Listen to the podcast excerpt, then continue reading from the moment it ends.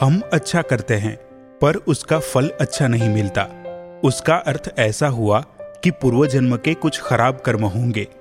वे उसे कैंसिल कर देते हैं। हाँ, कर देते हैं।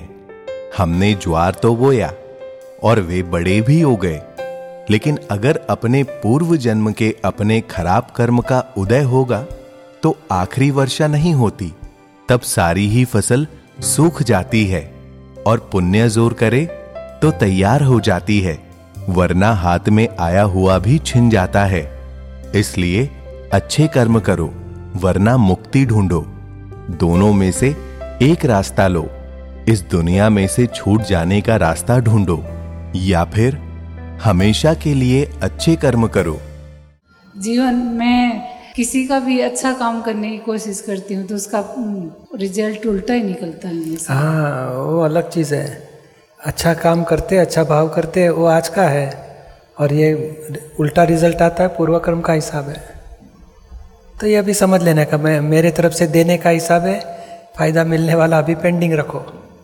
नहीं मिलता है समझ लो मैंने गलती किया है तो दंड आया है, हिसाब पूरा हो रहा है। धीरे धीरे ये भी पूरा होएगा और आज के अनुसार नया आएगा। अभी हमारी अपेक्षा जीरो कर दो कि मैं इतना अच्छा करते हूँ तो मुझे अच्छा फल मिलना चाहिए।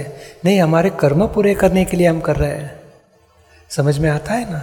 और अपेक्षा रखे बिना करते जाओ और सचमुच तो हमारे कर्म पूरे होते। आज का जितना भी अच्छा या बुरा जो भी कार्य हुआ, एक कर्म पूरा हुआ हमारा।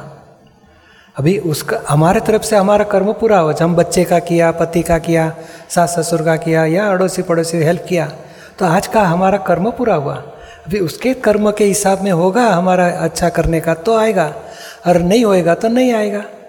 हमारी अपेक्षा जीरो कर दो कि नहीं मुझे मेरे कर्म से छूटना है, अभी नया अपेक्षा रखने जैसा नहीं है।